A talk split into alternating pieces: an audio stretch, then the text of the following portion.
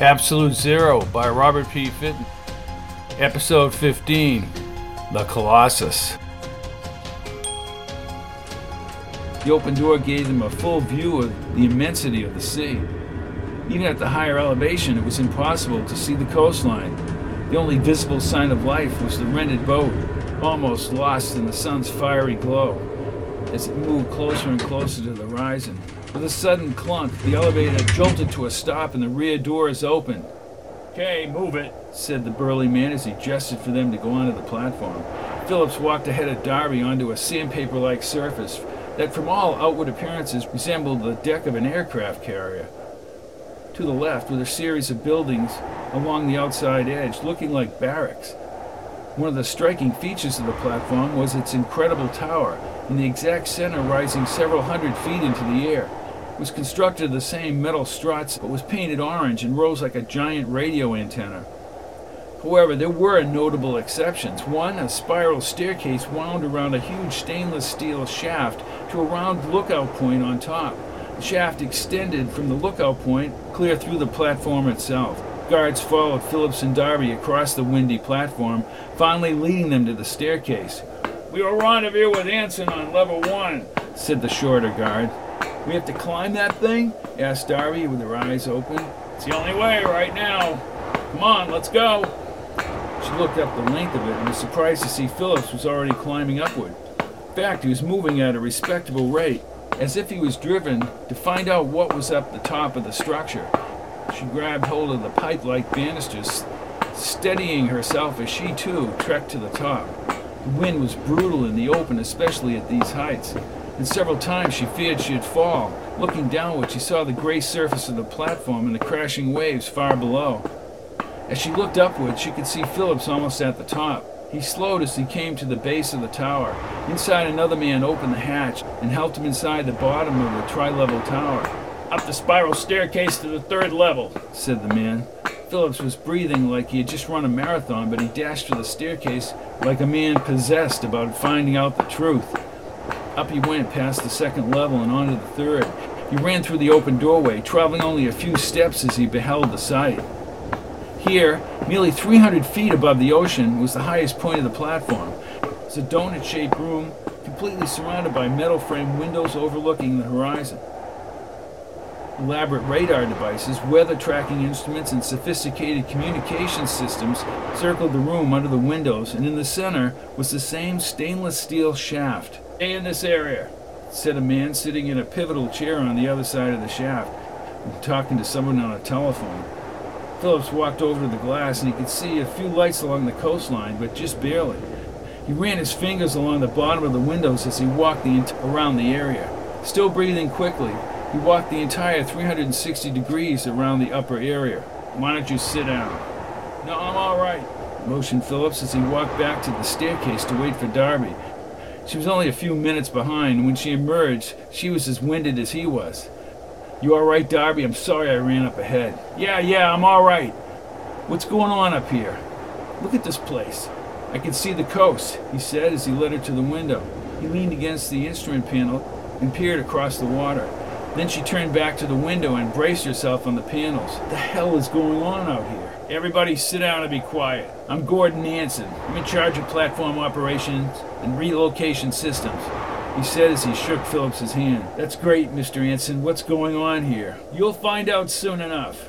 Darby moved over to the observation windows, pretending to admire the view. Very slowly, she lifted a receiver from the hook of a telephone and punched in the number to Beetlehouse's office. Just as the number was completed and the call placed, an electrical current surged through the line. She flung the receiver out of her hand. Anson came running over with the two guards. You mustn't fool with the computer there, Missy. The computer's programmed to allow certain calls to go through. If they're not cleared with the computer, then you'll see the results like you just did. I must warn you not to attempt any further contact with the outside world. Miss O'Malley, how do you know my name? We have our ways. Neither of you are to get anywhere near any communications device. Is that clear? Yeah, that's clear, said Phillips. Where are you taking us? asked Darby. Below, that's where. Blow what? she asked. Blow this tower. Blow the platform. Blow the mooring docks. Blow the Atlantic. he boasted as a high pitched noise echoed around the room. Good, the BT has arrived. BT? He didn't answer it. The outer stainless steel tank sunk below the level of the room, revealing a red painted shaft with closed doors. Anson went over to the microphone next to the telephone. Level one is clear, he said.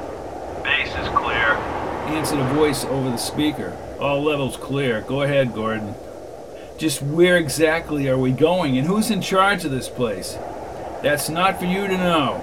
Darby tightened her lips as she dreaded becoming part of this frightful experiment. Step down inside here, he said as the metal door slid open and another door inside unbolted and opened. Bring her inside. The guards came over to Darby, lifting her under the armpits. Darby and Phillips moved inside. Anson pushed a button to the right of the doors and a red light came on above them. The outside shaft shut tight. He pushed another button, closing the door electronically. Now, before you jump to any more conclusions, we're in a BT, a Bethel transport.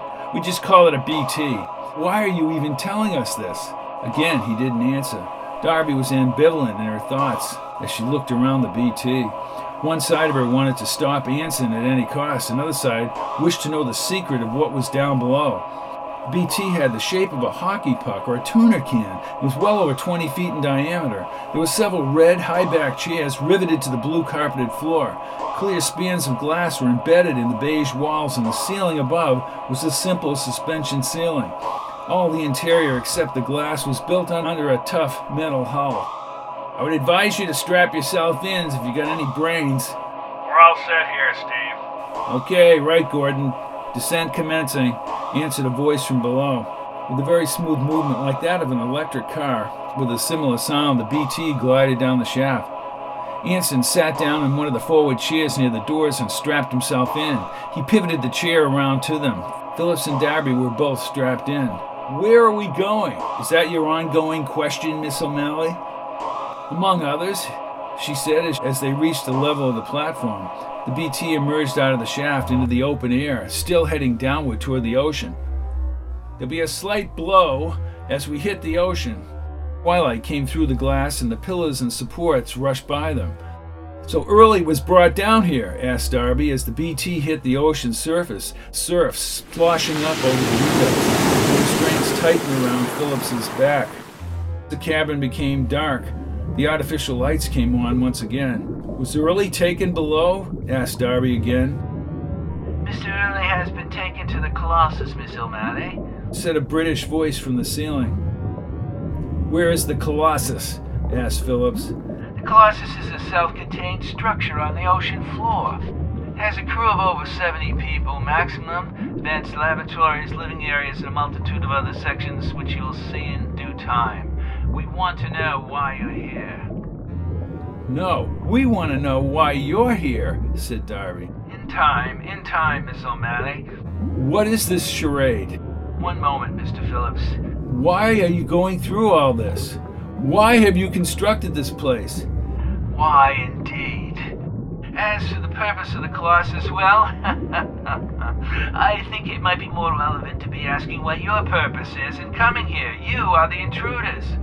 Any further questions can wait. This conversation is over.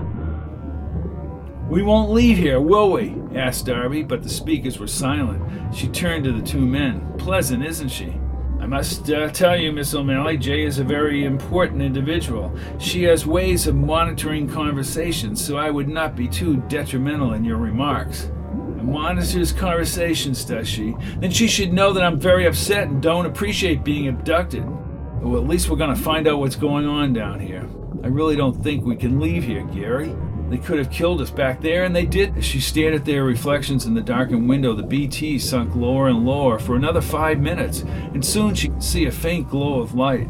Is that it? Is that where we're going? Anson pushed the buttons, activating the display panel of the computer. The depth and time elapsed on the screen in vivid green letters. Yes, we are nearing the Colossus.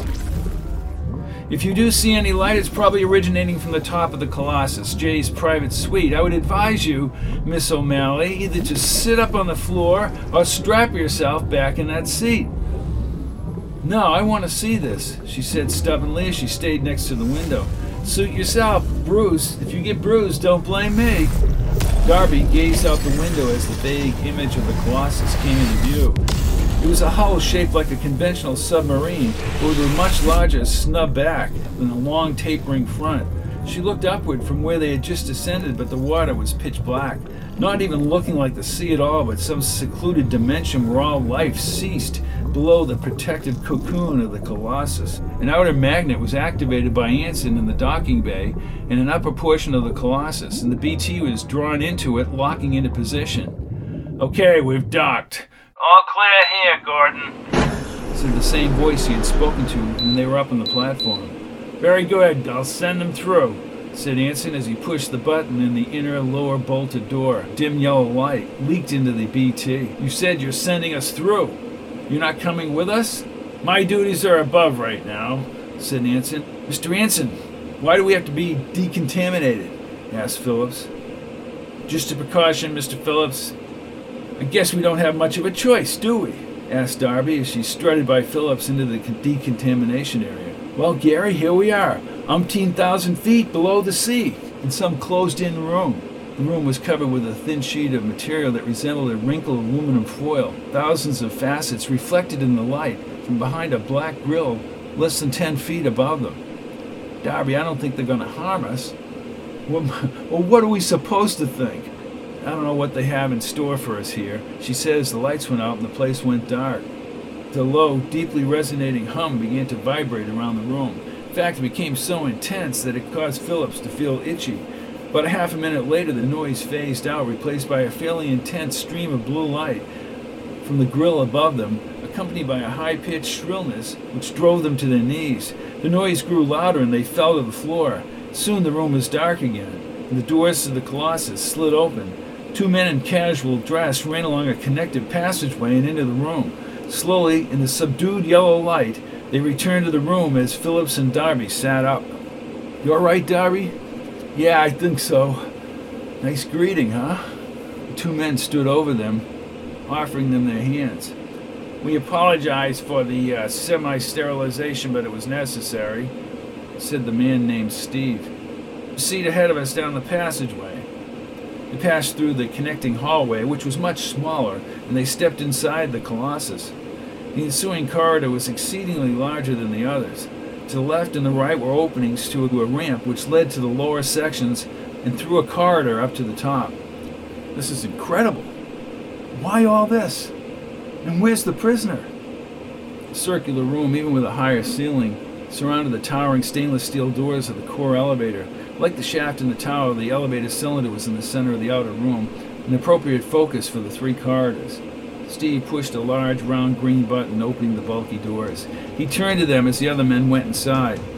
We will bring you down to your rooms. Jay has advised me that you will begin your questioning later tonight. So it would be to your advantage to try and recount as much as you can and tell everybody why you're here. Good evening, he said as he began to walk away to the adjacent corridor. And if we don't cooperate? Asked Darby. He spun around and walked back to them. Then, Miss O'Malley, you will suffer the consequences of your actions as the tall doors to the elevator closed on them, locking tightly. Join us next time for another episode of Absolute Zero by Robert P. Fitton. Produced by Fitton Theater of the Words